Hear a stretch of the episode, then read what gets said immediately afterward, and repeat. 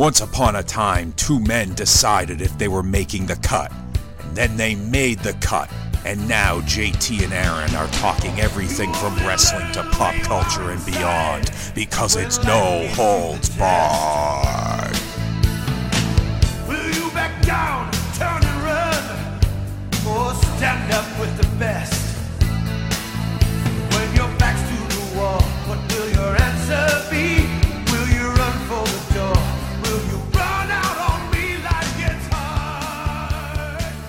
No holds barred. Do, do, do.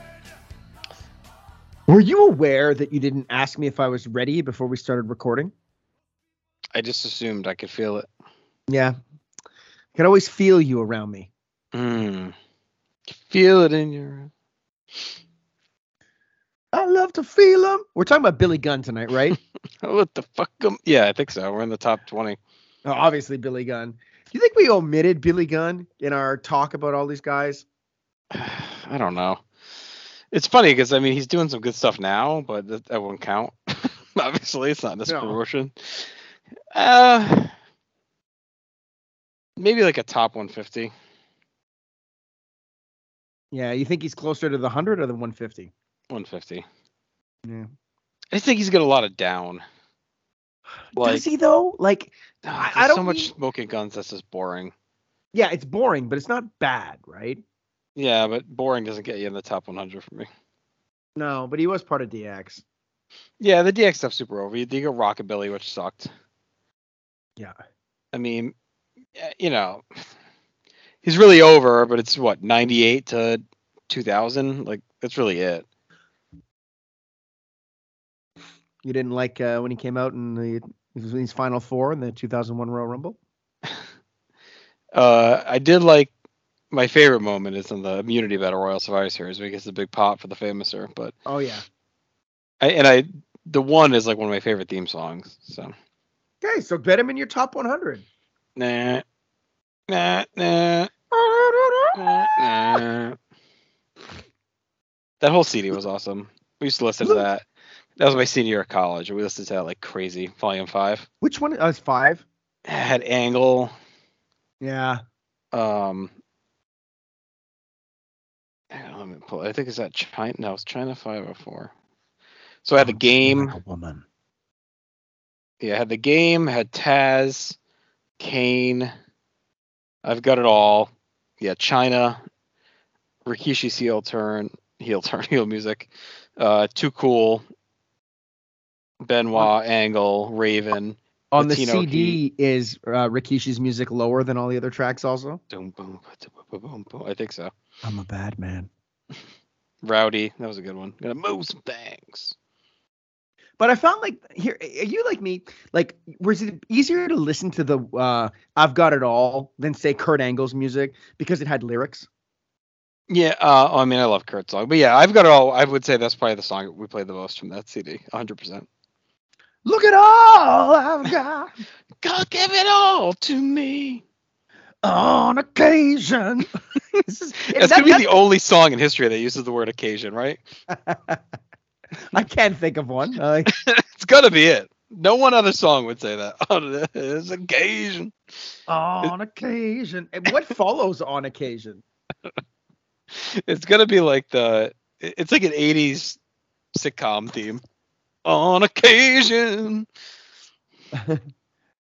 I'm looking at it. Fuck Uh, like a blind man on occasion. My reflection, Reflection. Yes. puts even me in awe. Puts even me in awe. That's Even me. such strange wording. I've got it all. I gotta listen to it now. But with all your limitations.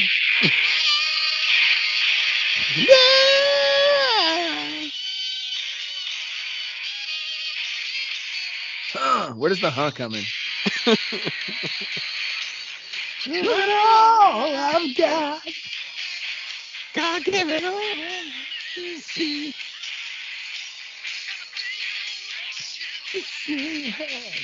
God give it God all give to me. Here we go. Here we go. On occasion, my reflection would give me an eye. I've got it all. I've got it. Is there a less deserving person to have this song? It's such a good song. It's like a throwback. That's why we like it so much. It's got the sax and everything. It's like very Yes. 80s. I might as well be listening to like "Eat Your Heart Out," Rick Springfield by Jimmy Yeah. Hart.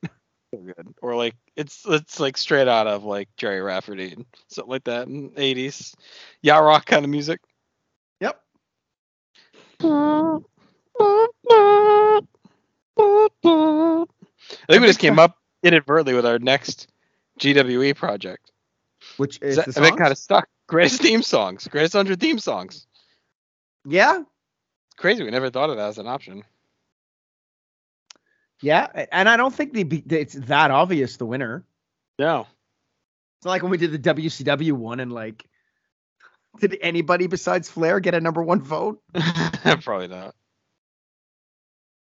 And then even if, The- if they did, like people would shit all over that person, right? Like, Right. Yeah. Lee West. The uh we did do the tournament a couple years ago on this show. Yeah. We did the greatest but I think I could do like a list would be fun. All right, put it in the hopper. all right, got our project for next year. I can tell you where the Billy Gunn will be cracking in my top 100 on that list for sure. He's Maybe probably multiple cracking times. the top twenty. Maybe multiple times. Yeah. Gonna get Who would have the most song. Well, who would have the most songs? Triple H is going to be in the running, right? Well, yeah, I mean, like he's only got like three or four, but like people will rate them all high. That's what I mean. Yeah, who would have the most in the top 100? It's got to be him. Because of the game for sure. King of Kings, I think. Evolution D D D D D D D D D. and DX. I mean, that counts for him. And guess. I mean, I like the original one, but I don't think that'll make it. But Boop, it's boop, at least boop, it's good. Yeah. So I do this one man show where like I, I I make kids like act out Romeo and Juliet. Yep. And when I I'm like, all right, we're at the party. Let's have some. Let's put on some party music. Like, and I we play party music for them, and I play that song. The do do do do do do. And I cannot describe how disappointed they are when they hear it. Because I try, I'm like, all right, everybody up. I get them all up. They're about Does to any of them know like what it's from? Probably not. right? No, no, no, no. But every so often you get a teacher that's like, is that Triple H's music? It's pretty funny. Yeah. Yeah. They're so upset. All right, but that's for next year. Um, No, it's all. what- No, I don't want to do this other stupid list anymore. Well, we're almost done. We've only got uh, three more episodes of it. Two more, really. Well, we're gonna do a reveal, right? I've got it all. Bow, bow. Fuck it, it's number one. That's the number one seed. It's got to be. I can't think of a better song. No other song uses on occasion anywhere in any genre. No, Is there, If anyone knows of one, let us know. But Every time I hear my name, it sounds like a symphony. I'm a fine glass of wine, getting better with age. it's true. That's the most accurate line in that song. And then, hold on, then it goes, may come in better taste. And whoever transposed the lyrics put a question mark after it. It's a big assumption. yeah, it could be anything. All right, who's your number What? twenty? Are we doing here? oh, we're doing that? We're doing, that's right. We're doing 20 to 11, right? Uh, my number 20, I struggled with this person quite a bit because I feel you have to put them somewhere uh, that that's like it. They have to be high up because they're just so important to the company. And uh, maybe in some ways it feels crazy because we both had uh, Roman Reigns at 21, correct? Mm-hmm. Yep. My number 20 is Charlotte Flair. Ooh, yeah, that's high. I See, like I it. just- I'm not saying it in I- a bad way. No, no, I know what you mean. I just think Mm. as I think back, I think that like I think that Bayley and Sasha have the best women's match of all time. I think Sasha probably tends to be in more exciting matches. Mhm. Um, I think that Becky Lynch is the biggest star of the four, right? Yep. But I don't think any of it works without Charlotte being as good as she is. I think she just binds everything together. Uh, she's got great match after great match after great match. I get why they give her everything. She's a compelling character. And I just think in terms of importance, like I really do believe without her, the whole operation kind of falls apart. Right. Yeah, I mean that's an impressive ranking for a rabid misogynist like yourself. So good job. Wow, yeah. Um, yeah, I, I, I mean, I had her when we went through this. I had her at 32, with a note to move her up, most likely. Uh, she is the highest ranked female on my list as is already. So, um, yeah, I mean, I I'm don't, one with the problem. I don't think what you say is wrong at all. Um, especially you think of the importance that they've placed in the women's division too over the last however many years, right? So, since Right. what's now been six, you know, almost seven years. So we're getting to where it's it's a thing now, right? It's not like, oh, we, let's see how it goes. Let's see if they stick. Like it's it's not going anywhere. They're a big part of the show. They've made event to pay per views. So made event to WrestleMania, right? Multiple times now. If you count the night one, night two stuff. So, um, but you could argue that uh, you could argue, yes, that she's the driving force behind all of it. I mean, she's always in the biggest matches. It may not be like you said the best of them, but always in the big ones at least the first time around. So she got the first Mania main event, right? Yeah, shoehorned in there. Right, because they didn't want to do it without her. To your point. So. Mm. Yeah, and I mean, Yeah, just the- have a case otherwise. Uh, I think her last, I don't know, like what's her last relevant thing? I feel like she's been gone for a while now. well, didn't she fight for the championship at WrestleMania this year? Yep. Who'd she fight? God, this has such a She fought Rousey. Right? yeah. yeah. It's insane that we don't even remember this. I know, I know. I could say the exact match order of like WrestleMania is one through eight, nine, Probably 10? 10. Yeah. 11, You for sure could do 12. 11. 13, 14. I could probably get into the 20s.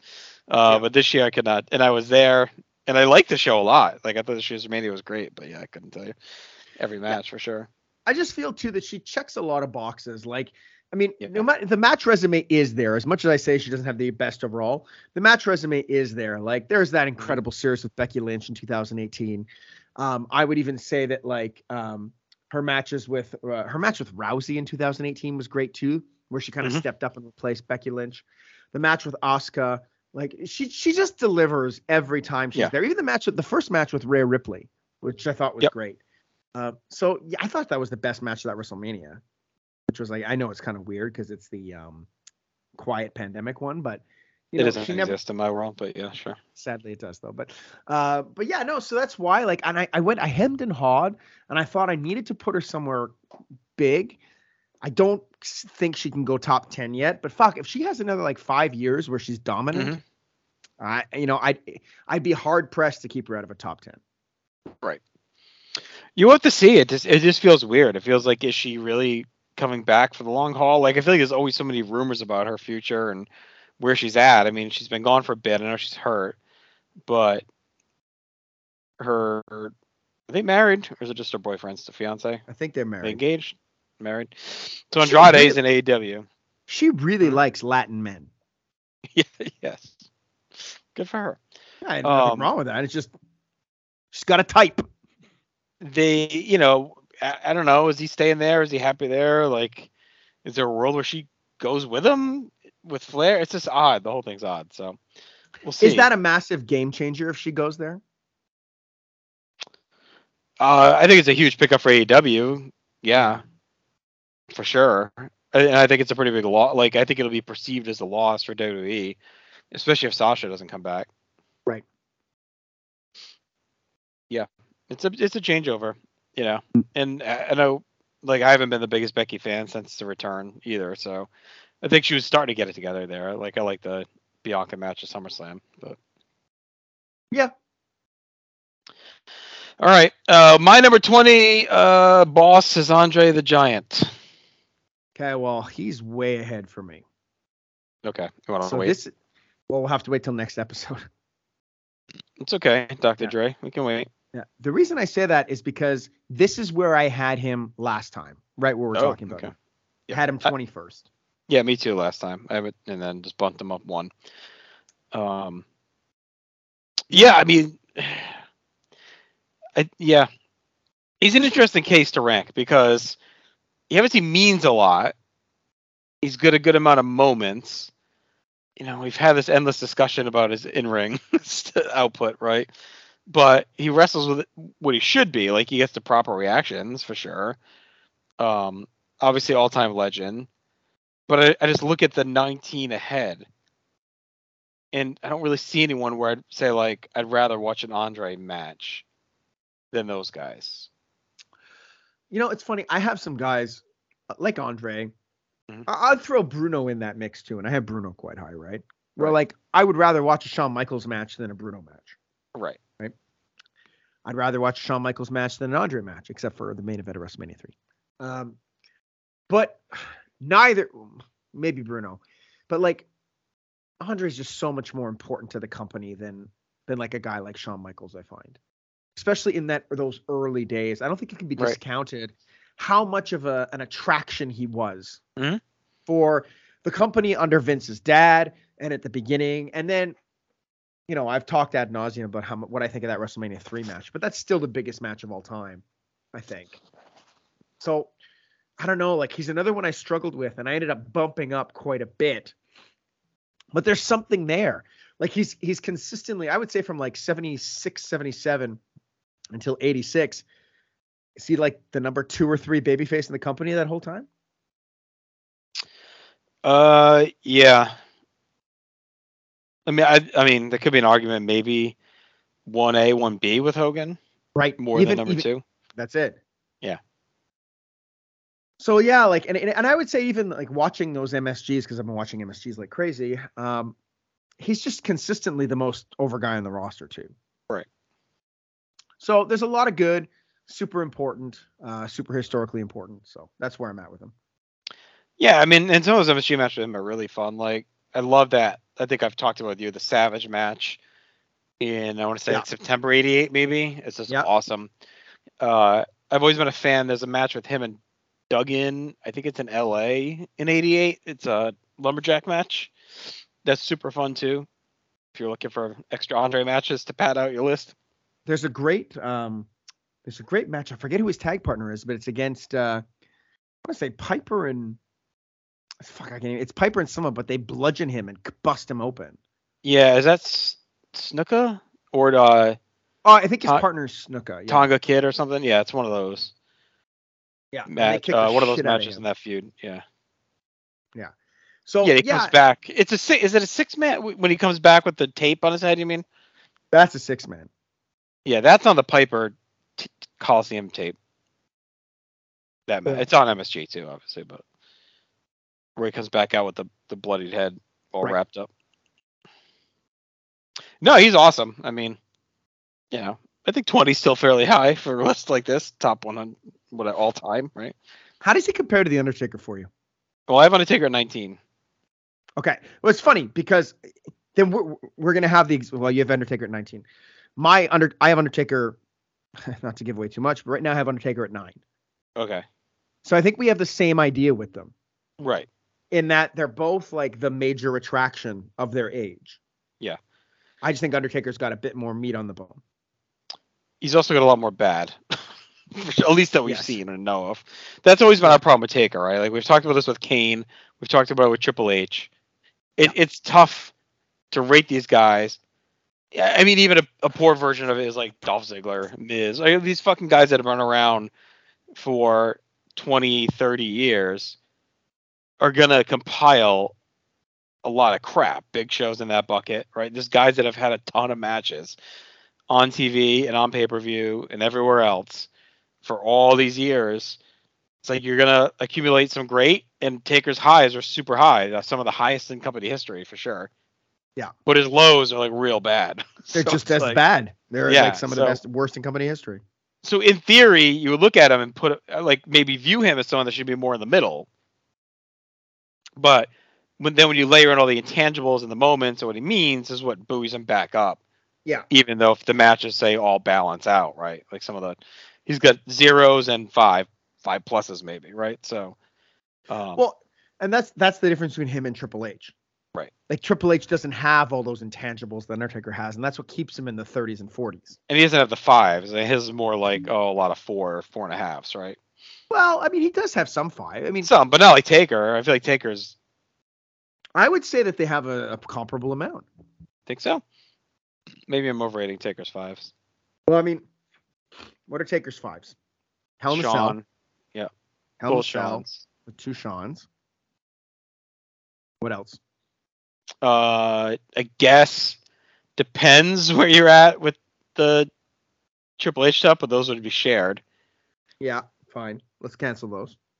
Yeah, all right, maybe that was it. So Triple H Felt like has. Triple H has Cactus, right? Yeah. He's got the triple Bryan. threat with Benoit and Michaels. Yeah. Bryan. Bryan, yeah. I guess No Way Out 01 depends for some. Yeah, I wouldn't have it there. You know what I went up to five last time I watched it was the um the Taboo Tuesday cage match Mm. with Flair. I Yeah, fucking love that. that. I loved it last time I watched it, but I get I might be uh, reaching on that one. Yeah. Taker's interesting too because he's one of the rare guys who all his best stuff is like it better as he went, you know. Yeah. Now, I remember last time we did this project, there was a lot of apologists for him saying, like, well, you know, he was forced to r- work that style that is slower and methodical Mhm. and whatnot. But by the same token, no matter what, if he was forced or not, the results are the results. Right.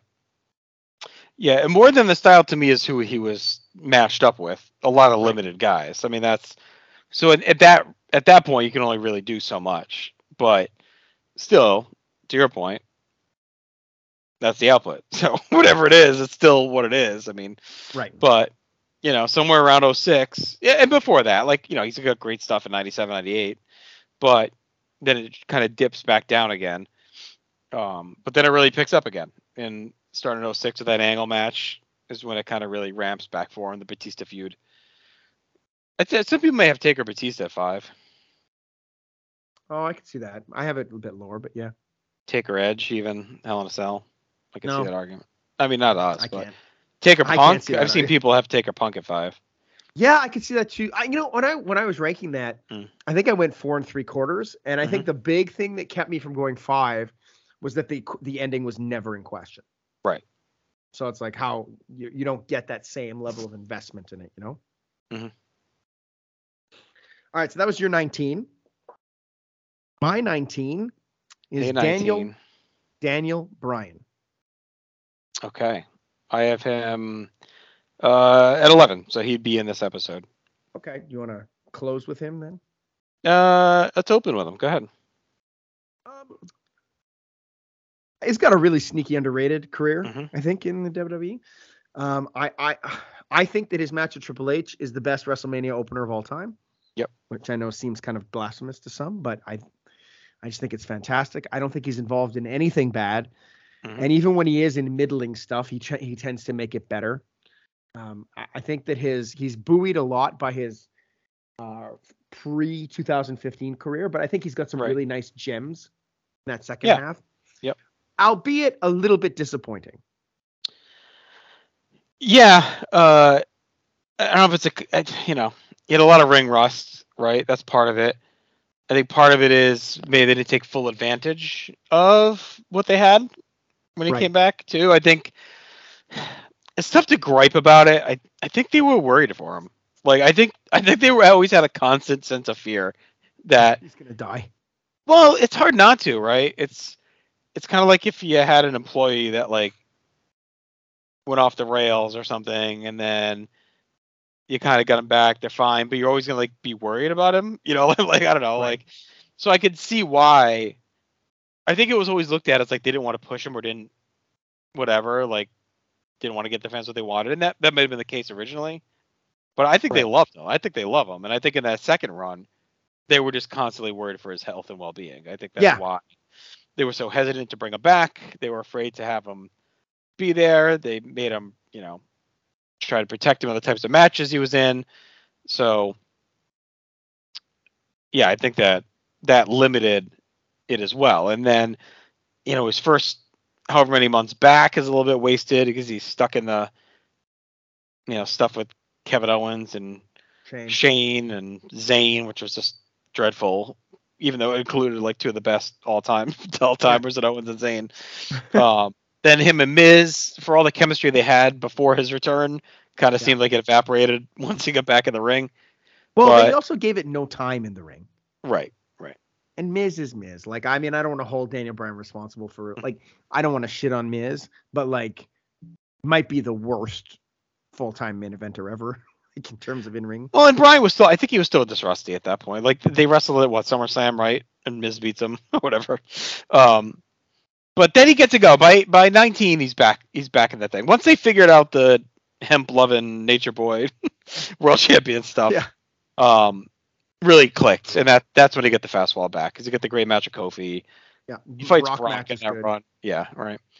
Um, I even like the main event at uh, Mania 37 with Edge and um, Yeah. uh, Roman. Like that's Roman. fun. His match with with Roman in 15 is great. Yeah. Yeah, I, I just remember thinking like I'm like, oh, maybe he can't go anymore, and that's why they're Right. not letting him do stuff. And then his first match in AEW is with like Kenny Omega. It's like that draw, and it's Mhm. I don't know if you've watched it, but it's incredible. Yep. Yeah, again, I think they were just. I think, I think they just tried to keep him safe. That's I think is what it comes down to. I think they just asked, and their house style anyway didn't lend itself necessarily to that. But I think they tried to. They never seemed to put him in situations again where he'd be at risk. Like when he was champion or the workhorse. I mean, he was wrestling Raw t- two matches a night. You know, long matches. He'd be doing the headbutts on the ladder, like more garbagey stuff. And I think in that run when he came back, does he do like anything like that at all? I don't think so. I think this is all just like straight matches, and I don't think he even worked like every week half the time. I think they ramped him down. You know, he did like, especially when he had the Earth Boy character. So Right. Yeah. Well, I mean, but that's that plays to his strengths too. Like he's much better in just matches than like right, garbage yeah. shit, right? yeah, for sure. And he's got, I mean, he's got some legendary stuff. Right, he's got like you said, the Triple H match. He's got the Cena match, Oh, uh, the Punk matches. So Yeah. this is, and of course the moments. I mean, he's got the Wyatt moment, Mania 30 main event, winning the title. Yep. WrestleMania 31, winning the IC title. all the um therapy Team Hell stuff No. with Kane. Yeah, I mean, he made Kane like relevant again, and that was coming off some of Kane's worst shit. Uh, with Cena, the ambulance match, and all that stuff, right? Is He that? embraced the hate. Oh god, so bad. And then it's after that, right, when Team Hell No fires up. So Yeah. he kind of revitalized Kane for better or worse. Mhm. Thanks, Daniel Bryan. Maybe I'm gonna knock him down now. Well, he's in the Shield stuff too, right? yeah, he has that first match with the Shield. Yeah, yeah, to me, he's. I, I just, just he barely has any bad. It's all great matches. Um, Yeah. a lot of great moments. He can talk. He could do face heel. I mean, yeah. I mean, I think he's an argument for best ever, ever, ever, anywhere. Yeah, I, I I could see that argument for sure. I know Chad feels that. I don't know if Chad has him above Flair, but he's he might be his two, I think, or top three or whatever. I think he had him number one at one point. Yeah. I don't know what fickle Chad. what his, Mm-hmm. what his uh, see how I tied that in? Mm-hmm. Mm-hmm. Fickle as a pickle. Fickle. All right. Uh, who's your 18? My 18 is uh, akin to Daniel Bryan, and that's CM Punk. Okay, I'm at 15. I bumped him down a few spots this year. Um, and it's funny because the guys that I bumped ahead of him, none of them had anything new to add to like, right. their resume. I just kind of thought about stuff. Punk's another guy, he, like Bryan, who has such little bad. Like there's very little bad. In fact, like when I, I think he might be the most consistent in ring performer they've ever had. The guy, Maybe Bryan, but yes. after, after Yeah. Bryan, maybe. yeah, maybe. But even Punk, Punk's just different than Bryan. Like he, Yeah. He's capable, at least in WWF, WWE, he was capable of having very different styles Mhm. matches. And not that Bryan wasn't, but I just I find you get a bit more variety from Punk's career than you do Bryan's. And I think the character stuff for me is what ultimately puts him just that little bit ahead of Bryan. because Yeah, it- Oh, I was just gonna say, like, I I mean that that that summer of Punk in 2011 brought me back to wrestling, and I remember just I spent like weeks just thinking about what was gonna happen, and this Mhm. was me as like a 31 year old, you know, not a 10 year old, Right. but I was just so invested. You got the straight edge society stuff. His original character is good too, but like he's just got a bit more nuance and variety. he's got it all. Wow. Um, and again, I, I I will still I still believe to this day that he is the last opportunity they've had so far at a transcendent star that they just Right. didn't take. Yeah, I mean, I always looked at him as like the modern Bret Hart uh, of that era, where he was super adaptable, could work any style, it was believable, um, but he also had the little savage qualities there too. Like all his feuds were usually emotional and you know Yeah. tied into um, things that felt tangible. And you know, watching his ascent now on Place to Be because we're doing 07, 08. And yeah, his I always kind of looked down on that first run with Raw and the title, like and all that, but he's been pretty good actually. It was, it was better than I thought. Like even his match with JBL at SummerSlam was pretty good until like JB they clock heads, kind of falls Right. apart. But that was better than I remembered it being. He's got the Money in the Bank wins. Um, yeah, I mean, I don't, I don't think you have to really sell anyone on Punk. I, obviously, he he leaves on a sour note, but he's still doing good stuff until he leaves. Like the match with him and Bryan against the Wyatts and all that stuff, and like that's good. Um, I mean, The Brock match is uh, his Brock match is the last, you know, SummerSlam right before he leaves. So it's like he's still churning out classics. It's not like he has a down stretch on the way out or anything. no. It's, whenever they actually gave him an opportunity, he nailed it. Right. It's a, it's a lot like Bryan in a lot of Yeah. aspects. They're similar. I, I think it's, yeah, yeah. I mean, for me, they're five apart, but whatever. I mean, Well, for you, they're not similar enough. right, similar on occasion, similar, but Like a symphony. on occasion they're not. Do you think he comes back? No, Think he's done?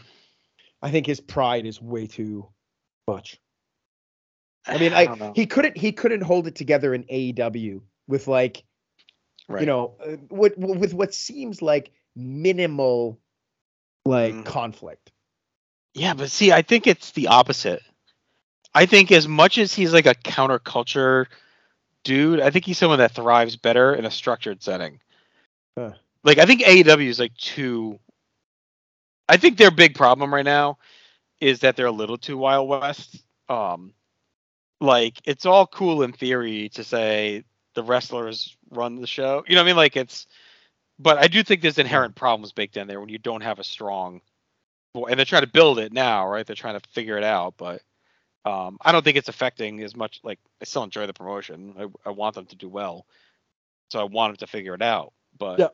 I, I do think there's there's a reason why, despite all the bullshit, like Vince McMahon and WWF always were steady, right? It's because there was always a voice, whether that voice was out of his fucking mind half the time with terrible Right. ideas.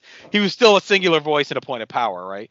So even Well- when there were power struggles and cliques and all that, like he still was the the end all be all, and he didn't and by the time Yeah. by the time he went too far and like kind of ruined wrestling for a while, they were a monopoly.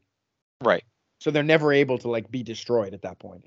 Like it, Right. you know, if WCW survives and then Vince goes off as rocker, it's curious to what could could be. Right. Well, we see it with AEW, I guess. it could be could be like that, but Right. so I, my point is, like, yeah, he struggled in AEW, but I don't know. I, I think with Triple H in charge and the, the refocusing on the type of product they're putting out there, and the fact that they'd probably back up the truck for him, like it may be hard for him to turn down like a like a Brock type schedule, and I think they would do it. I wonder how he'd be received because like he was so adamant about how horrible they were. whatever. I think it'd be fine. That was already. I mean, it's almost ten years ago already that he was there.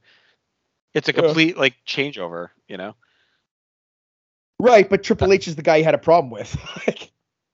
Yeah, but it's easy enough. I mean, whatever. Oh yeah, I was an asshole back then. I was fighting my spot. But it's different now. I, want, I just want to do business right and make the fans. I mean, whatever. It's easy sell. yeah, sure. the guy couldn't get a- past Ken, uh, Hangman Page saying like you're not good in the locker room. Yeah, I don't know. I, I'm just saying I would not rule out a Punk Mania match at some point. Yeah, look, I would I, I would never be so uh, dumb to th- think like, oh, it'll never happen. But Right. I just right now I don't know. I'm not saying this year's Mania, but the year after in Philly, Paul Heyman in his corner. just saying.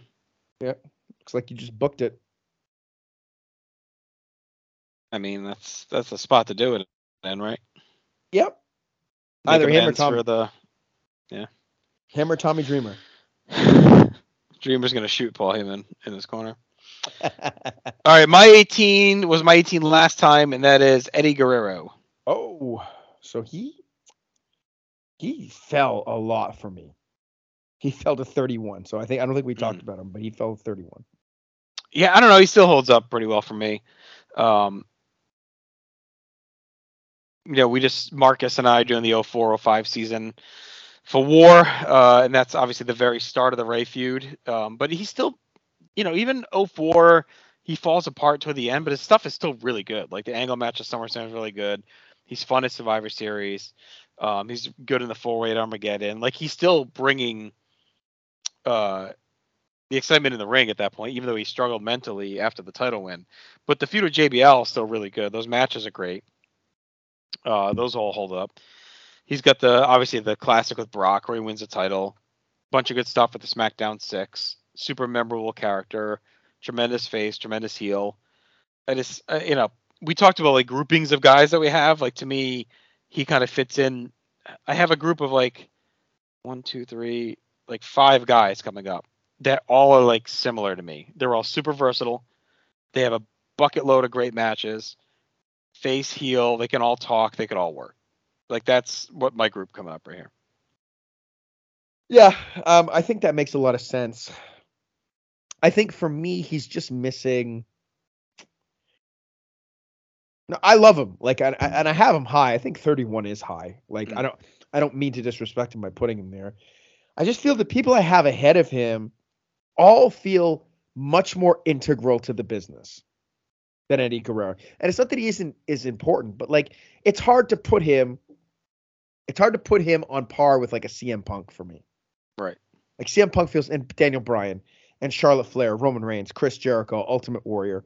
Like those are the guys that like scream pro wrestling for me. And and not that Eddie Guerrero's not a great pro wrestler, because obviously I think eh, technique wise he's one of the greatest ever, right? He's probably if you were to just do solely in ring ability, he's probably top five, you know.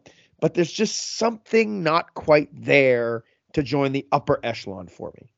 I don't think you can discount though the impact he had um, on the Latino audience and the draw he and Rey were on SmackDown over Nash, you know, whatever national TV, being on over the air TV broadcasts. That's what I'm trying to say. Um, like they were, they brought in like huge numbers during that stretch. So like what? I've, I've heard this talking point a lot. So like, you're saying they brought in. Pull it up. Yeah. It, it's more that I I would I'd want to know what the jump up is, Mhm. and how it did like, and then when they left, was it did it did it tank? You know what I mean? Well, I know they continually search for the next one, right? Afterward. So Well, yes. but, but wouldn't But- you, you like you'd always want a top like Latin star, right? Uh, I don't know. I mean, did they have it before them? For sure. They had Tito Santana. They had Savio Vega. Yeah. Uh, and anecdotally, I can tell you, like Marcus speaks super highly of Eddie and Rey as um, someone growing up that didn't have cable, only had over-the-air TV, that drew him in and like made SmackDown. Like he's talked about that before, 100. percent That that Well, that talking point resonated with him. It was a thing with him. So I mean, again, just one guy, but No, I, I I buy it. I buy it. But again, for me, it, like to go up higher, it, he's got to have more of an effect, right? For, and and maybe maybe I'm completely discounting it and not paying enough attention. But like, I just I don't see the huge. The, I I just don't see. But what makes picture. Punk? I mean, Punk or Bryan, and I mean, look, I get both of them higher, so but whatever. But um, No, like, are they any better than. Shawn Michaels, who was like on top during a down period? Like, what makes but- them more important? What makes Daniel Bryan more important than than Eddie Guerrero? it felt like his stuff meant more. It felt like his stuff. It, he felt like, for me, at points he felt like the focal point of the company. S- same thing with Punk. Punk felt like Punk more so. Punk much more felt like a focal point of the company. I never felt Eddie Guerrero was. I always felt he was the plucky face champion that they're going to run with for a little bit, and then that's it. No, I'd say Bryan's similar. But not later. Like not not later. Like you know, like if Bryan only has that first run, then yeah. But but I think his later run, he kind of counteracts that a little bit because he's he's booked as the top heel, right? I don't know it's different being booked as the heel as the face, but I also think Bryan. I think Bryan for me has more high end matches. I think they both have more. I don't. I don't. I don't have a lot of the Eddie matches maybe as high as you do. Like I don't like that JBL dude. I don't think it's that Right. strong.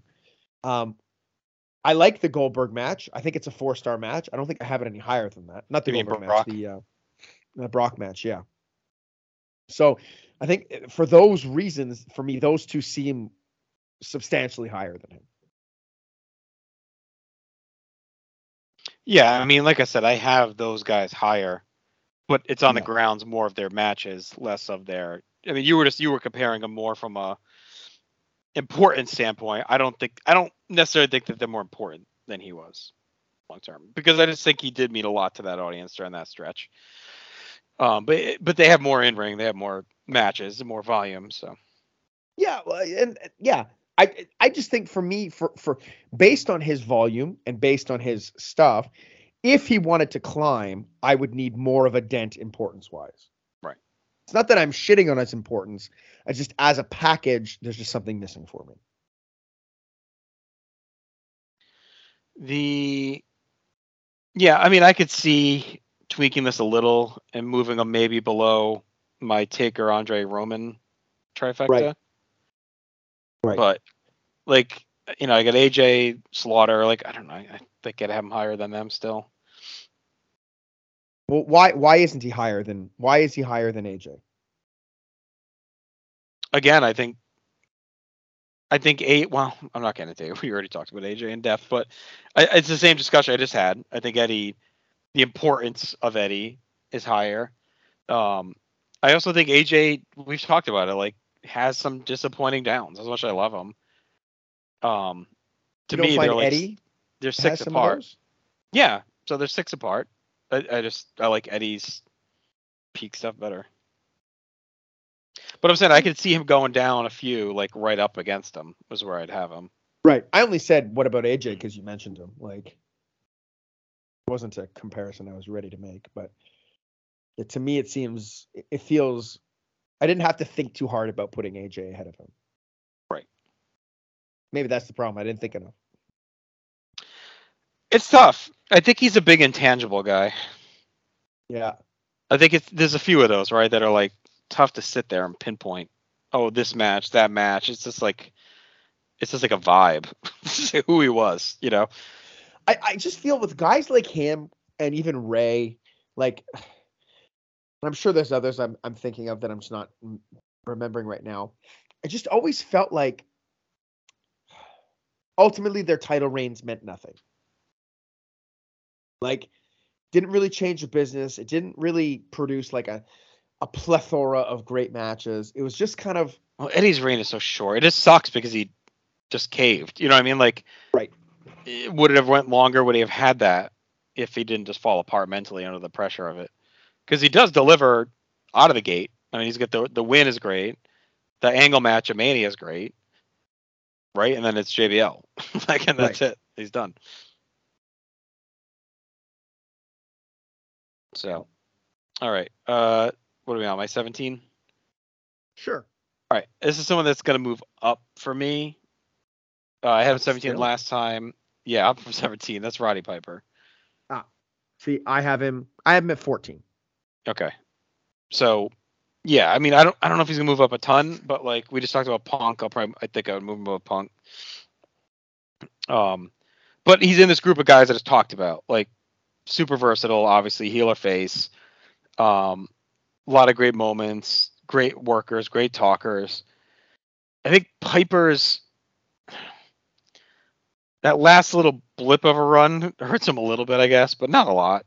What, 2003 or No, I meant like 90. right? Uh, but I don't think it hurts enough because his 84 to 87 is like elite. Eh, so eh, I the I heat, toyed the with heat putting is insane. Yeah. I toyed with putting him top 10. Right. And, and I might still, who knows? But like, I, we talked a lot about how Vince McMahon is like the best heel of all time Mhm. last time. Piper's 1A, right? Right. One Like at his at his peak, I got 1B. At his peak, like he's the most hated guy in the world, and every match is just filled with hate for him. He, he's a special performer during that era. And if you have any doubts about Roddy Piper, like go back and watch the MSG shows from like 84, 85, 86. Because even he has the reputation of not being a great worker, but like he's just a fighter. His matches have this whole different energy to them, which is really cool. Like whenever he comes out, it's like it's chaos and street fighting as opposed to wrestling.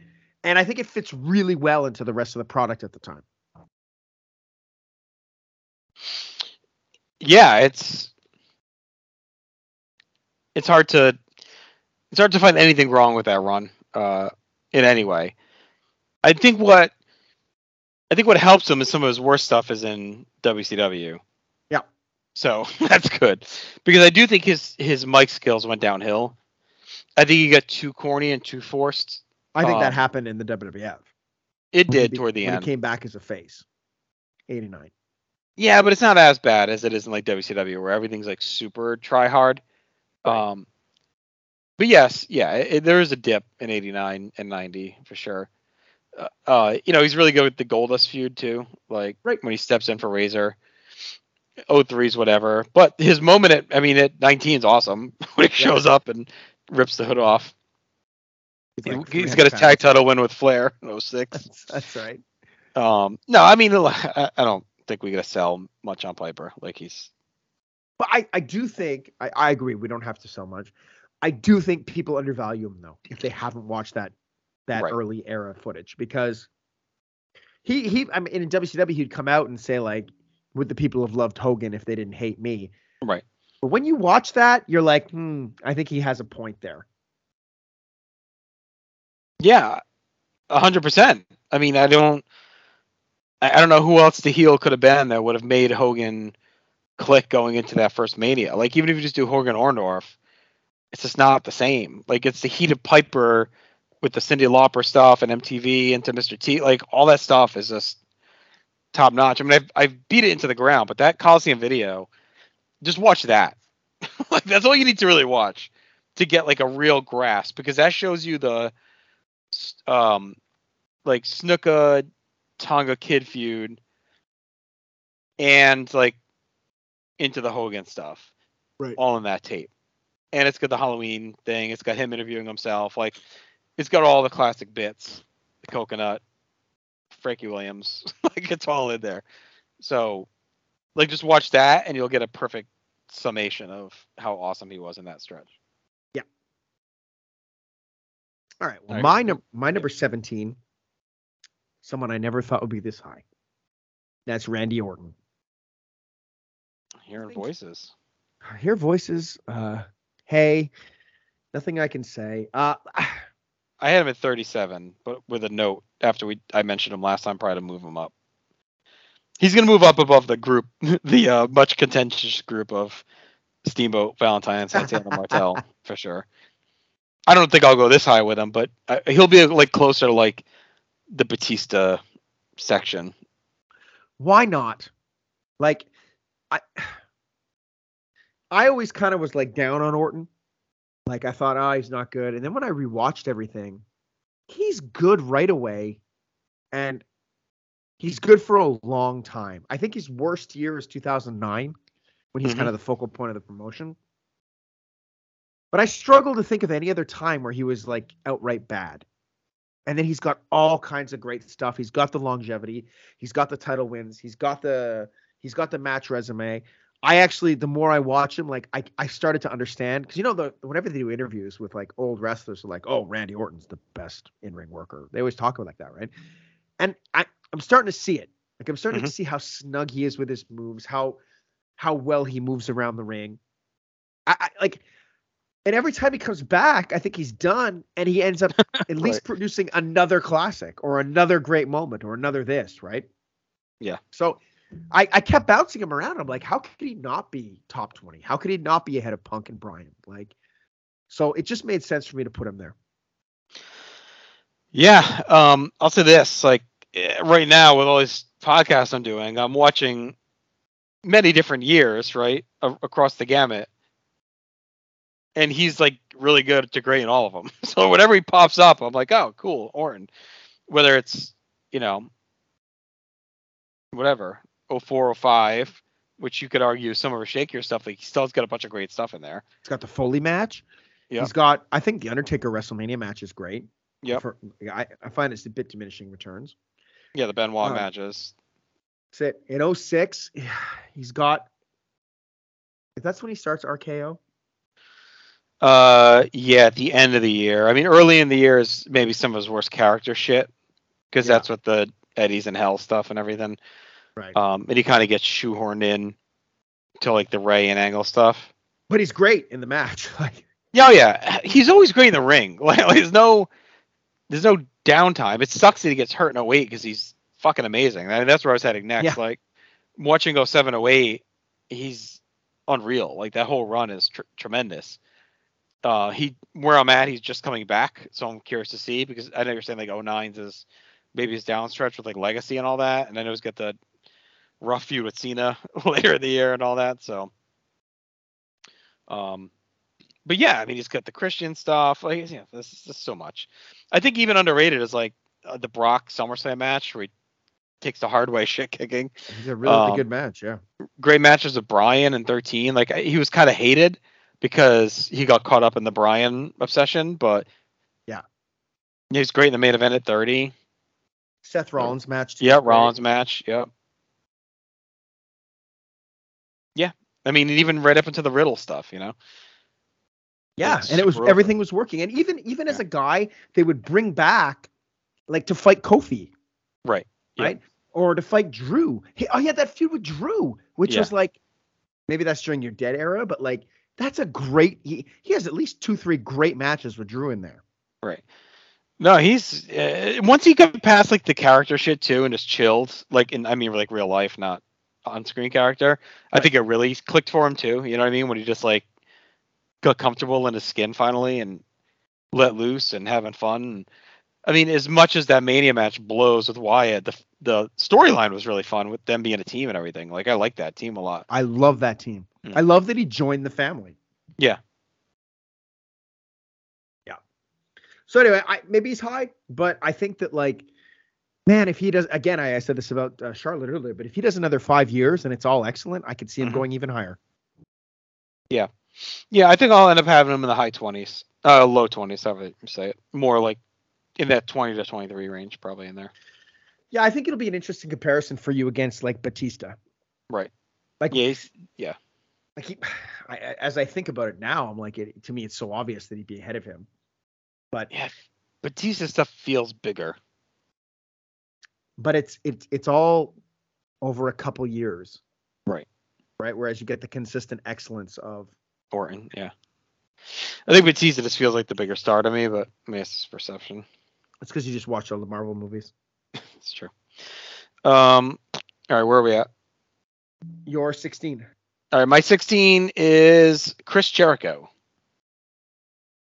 Okay, I had him at 22. Okay. Yeah, I mean, again, I, I this run of guys, right? And Punk is my 15. So Punk, Jericho, Piper, Eddie, and then my next guy at 14 just continues this trend of like elite character dudes, elite mic workers, uh, Yeah. guys that boatloads of great matches, boatloads of memorable angles. Just, but I, I think they're all like a tier down from the top guys, star wise. So like Yeah. that's what Jericho is, right? So this is almost like my up until like ele- like Bryan at 11 ish is like yeah that tier down for me of like the super superstars. But um, yeah, I mean, his resume, he's one of those guys, and he's like a someone we'll get to eventually too on this list, like Foley, right? Like, Right. it's like a sneaky great resume. Yeah. Like you don't realize just how deep and effective and star rated matches like hi- highly star rated matches like just how much they have until you really dig into it and it's like oh shit like this guy has got like a loaded resume and Yeah. you know And even when they move him around the card, because he's got that great 08 with Mhm. Michaels, right? Where everything is just gold. They take the title off him. They have Cena beat him, which I think sucks till still to this day. Um, but then the next year he's got an incredible feud with Rey. And I'm actually kind of looking forward to you guys watching that on um, Place to Be because like Mhm. I love that feud. Like I was so surprised by how consistently excellent the whole thing was. So it's like Yeah. e- even in 2009, which was like a 10 years after his debut, he Mhm. was still like bringing incredible stuff. Yeah, and the Michael stuff completely holds up. You know, we're covering it now. He's a little shaky when he first gets back, but that Money in the Bank kind of gets him on track into the into that character right after it. So Right. it's really just like three months of shakiness. I would I say mean- his yeah I would say his worst year is pro- his worst years are probably 03, 04. See, I was gonna say it's to me it's more like 12, 13. Like the Fandango stuff, Wyatt, like his few matches with Wyatt are kind of shitty. I think that's is that 13 or 14.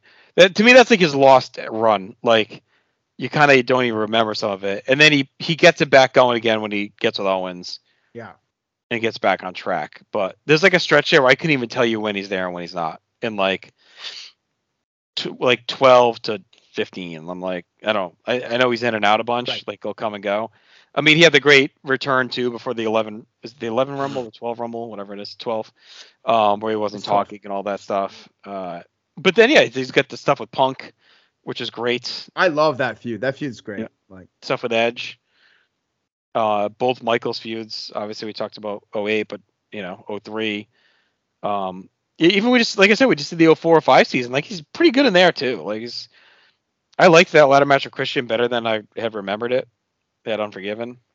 I think I was always like I always had like a hangover of his title reign. Right. In, the, in during that era, like oh okay, they've just shunted him down, so that's what he's doing now. So maybe I was a little embittered about it at the time, but I actually really like his 05. I think his Mhm. 05 is great. Because comes out, he in, invents that Money in the Bank match, and Yep. then he's he's that he's seen as opponent. His Yep. phone seen as kind of really big first opponent, right? So. Mhm. And there's something interesting there, and I I love the SummerSlam match with him and Cena. I think it's really strong, but right before Yep. he leaves. So, yeah, I mean, I, he was someone I thought was a lock for the top 20, but ended up getting bumped out by a couple guys Mhm. like Randy Orton. But um, I definitely see the argument of him being in that range. Right. All right, my 15 is Punk. We already talked about him. My 16, uh, which we didn't do, is Mick Foley. Okay, yeah, he's my 10.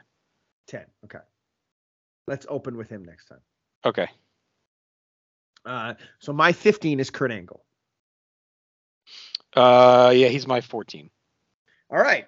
Well, I we all know your feelings on him, so go ahead. Yeah, I mean, to me, he's the best of that stretch we just talked about of the versatile guys, face heel. Uh, you know, I, I think he gets a rap right by some, though he's just go go go, doesn't sell. You know, but whatever. Like the matches were awesome. I loved them all. Um, amazing character, whether he's the angry machine like toward the end of his run, or whether he's like the lovable goofball. Uh, obviously this love triangle shit with Triple H and Stephanie was like awesome and you know really brought in a new audience. You know they botched it, but up until that botch was tremendous. Um, one of the greatest rookie years in history. Like just gutted immediately. Loads of memorable moments just in those two years. Just like 2000 to 01 alone, you could do like a massive comp tape of just segments from TV, and I have one. Um, all the stuff with Austin, the SummerSlam match is great. Winning on you know 9/11, right after 9/11, winning the title, you know, super memorable moment. Um, all the SmackDown six stuff, the Brock matches, the Eddie matches, the Shawn matches, all, of them in 05. Maybe they don't hold up as well, but they're still great. Right. Uh, you know, yes, the Cena stuff gets a little maligned because, you know, the crowd was backing Angle, and you could argue maybe Angle was more for himself in that stretch. I think he just, I think he was starting to feel passed over, and and Well, he was. He was passed over. Like yeah, I Is think passed over, but also I think his injury and drug issues weren't helping. I think he was getting insecure, and he let is it. that where he said he could make? He wanted to make Jesus tap out. Yeah, that was that whole stretch. Yeah. That's probably I would argue that's like my least favorite little stretch. Was with Daivari and all that stuff, like at the end of 05. Um, but they it- he gets saved. It's like they save him from himself by putting him on SmackDown when he wins the title of Battle Royal. I feel like he gets back on track a bit. Um, I liked when they sent him to ECW and he just Me like too. wrecks guys for those couple months. He has the fun matches with Orton. I love the match yeah. with Orton and One Night Stand. Underrated little gem that one. Yep. Yep.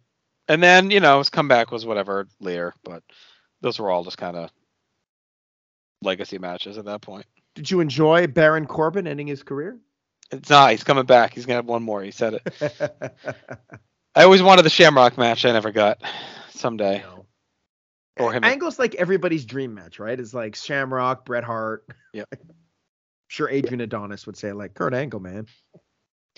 Um. I, yeah. I mean, the only thing keeping me from putting him higher is just that he was done and never came back. And Yeah, and even then, like a lot of the other guys, I find that like he was never he was never someone they seemed they like they were actively building around, yeah, I would Ex- agree with that. except for maybe at the very beginning. I think the injury is what derailed him. 2000 the 2004 injury. Well, no, it starts in 02 Oh yeah, okay. because they they do strap him up, and he's going to be the guy on SmackDown, him and Brock, and then he gets hurt at the end of 02.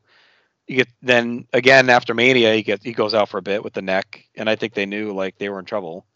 Right. And then from then on, it was always like hit or miss. Yeah. I guess he was a focal point of the invasion too. Oh yeah, The hundred percent. I mean, him and? Austin were the t- two top guys. Like, Yeah. I mean, Still, it's it's still built around them in 01.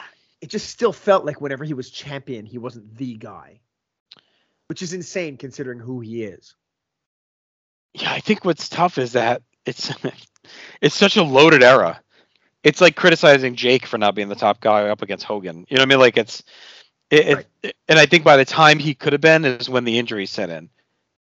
But when he's at his best, like Rock is there, Taker's there, Austin's it's just like how do you how do you surpass them? The fact that he was even champion during that stretch is mind boggling. a year in and he has like a five month reign as champion with all those guys around, you know? Yeah, that's true. and then by the time it thins out, it's like 03 and he's he's cooked. You know, he he holds it together, but his body's breaking down from then on. It's just the fact that he's a fucking insane man that it keeps going um, through all the problems. But Well, he did win a gold medal with a broken freaking neck. I don't know if you've heard that before. I did, and then it continued to be a problem for him for the rest of his career. I mean, and then some of it, it's not really fair, but it's like his post WWE stuff in TNA is awesome, but I was always fearful for him. Right. I always feel like TNA was enabling him. Like he needed help, and they were more concerned about poaching him and using him, and that like left a bitter taste in my mouth.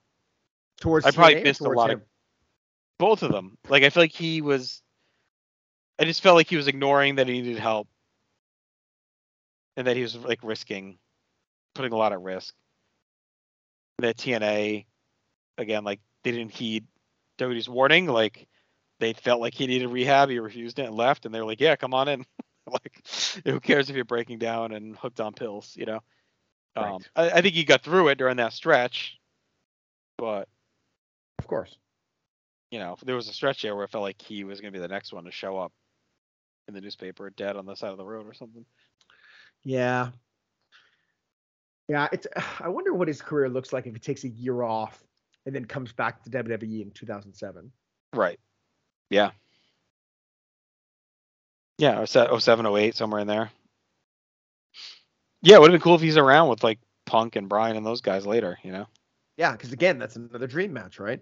Another two. And it's such a such a star gap too, and 10, 11, you know, in there. Like he could have really filled that. right, but that's their own doing. And the TNA, I mean, the TNA stuff is great. Like I said, I, I probably missed a lot of it because I was so angry, but I know he had some really great matches there. So the whole bit with Samoa Joe at the beginning was mm-hmm. great. Like I remember when he debuted and busted him open with a headbutt. And then Jeff Jarrett stole his wife. probably for the best. Yeah, probably. Anyway, he's the man. Love Kurt. Right. Easy top 14 for me. well, my 14 is Roddy Piper that we already talked about. Okay, who's your 13? My 13 is a man often maligned on all of our shows. Hmm, Mark Henry. No, he's way lower. Um, Mark Henry sucks. No, uh, God, I'm, I just got us in trouble. Uh, know it's 13 is Bret the Hitman Hart. Okay, I have him uh, next episode. Okay, let's talk about him next episode. Okay. My 13 uh, is Bob Backlund. Oh, I have him at 11. Okay. You want to start? Sure. Uh, it's hard to quantify Bob Backlund and his position unless you've gone back and watched a lot of the the house shows and stuff and the TV from 77 to 83.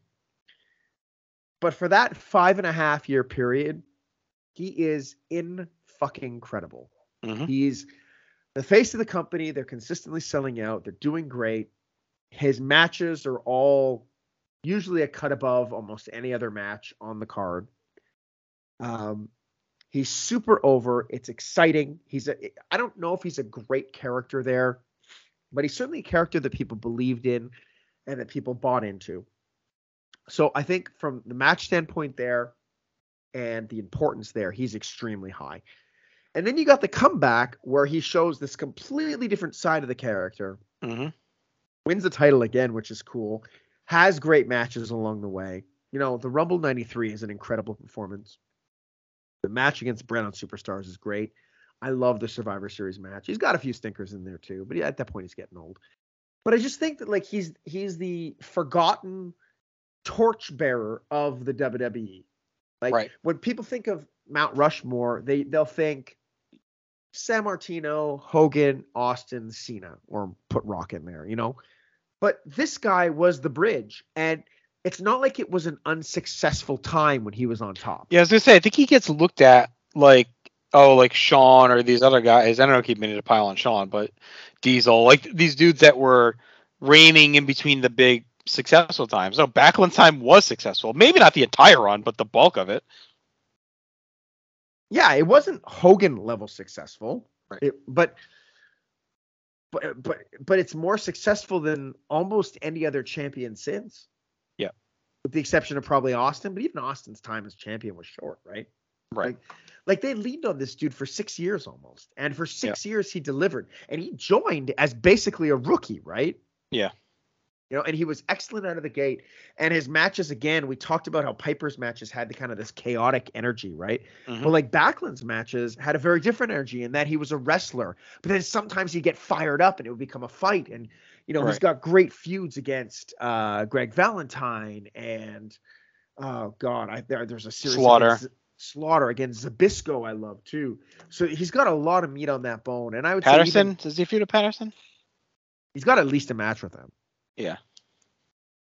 But again, he's one of those champions who took on all comers, and maybe maybe it's because he, he maybe looked like a beatable champion too. So the match. Harley too. Doesn't he have a great match with Harley? Yeah, it's a one off, right? Yeah. Yeah.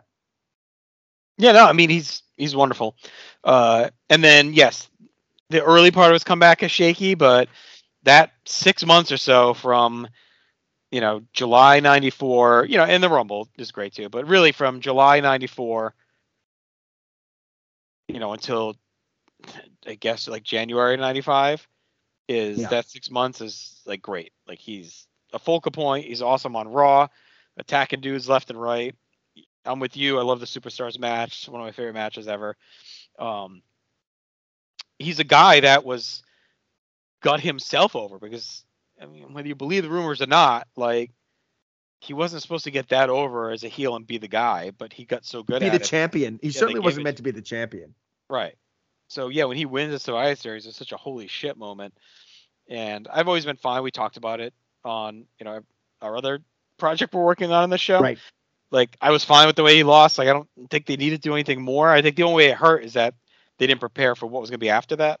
But Yeah, it just for hurt- his storyline, it's fine. Yeah. It's fitting, you know. Um, so I'm okay with it. And then, you know, whatever. Chad may not agree, but I love him right now, like a 96 Raw that we're watching a Warzone. As uh, you know, Sultan is dreadful, but he's he's amazing. Uh, He's always on commentary during his matches, and he's just such a fucking lunatic. Um, I Did love he him. take his clothes off the Hall of Fame ceremony? Yeah, he's he's a he's a nut. He's a crazy person.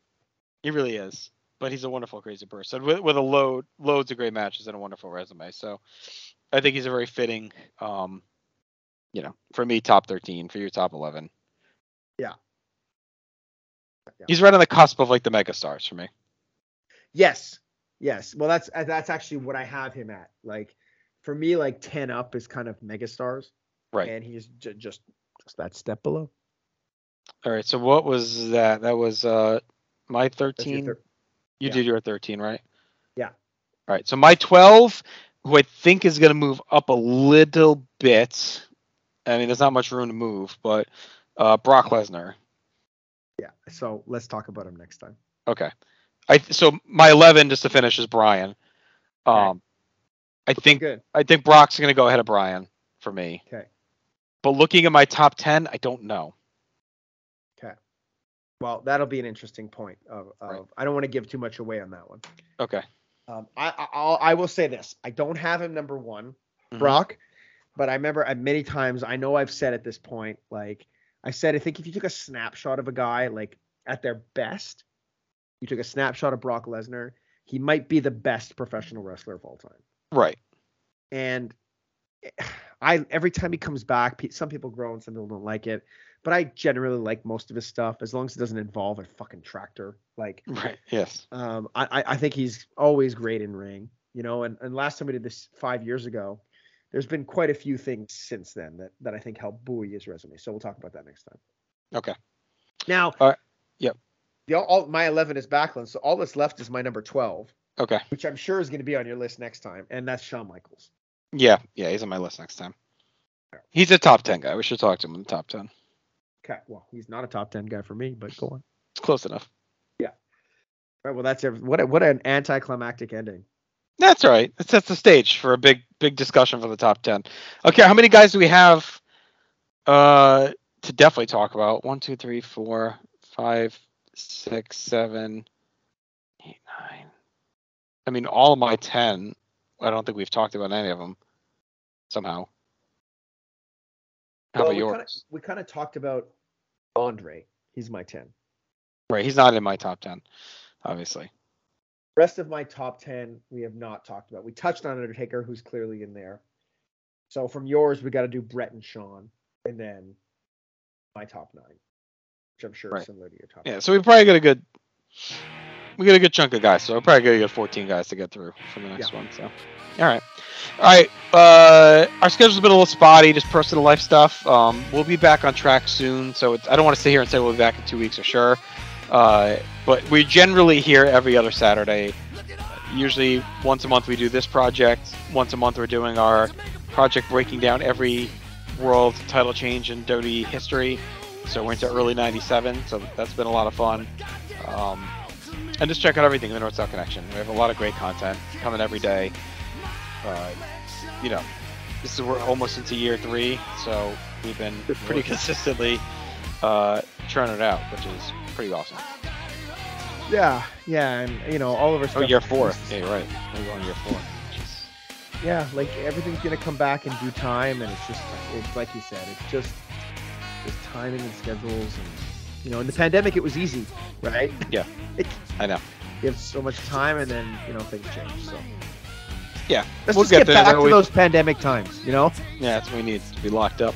We uh we definitely at least you know we're one one away at the very least to finish this, which was our goal for the year. Yeah. Um, so that's that's a personal goal. So we appreciate it. Subscribe, leave feedback, uh, share us around. You guys are the best. Talk to you soon. Drop the dookie. Goodbye. Bye,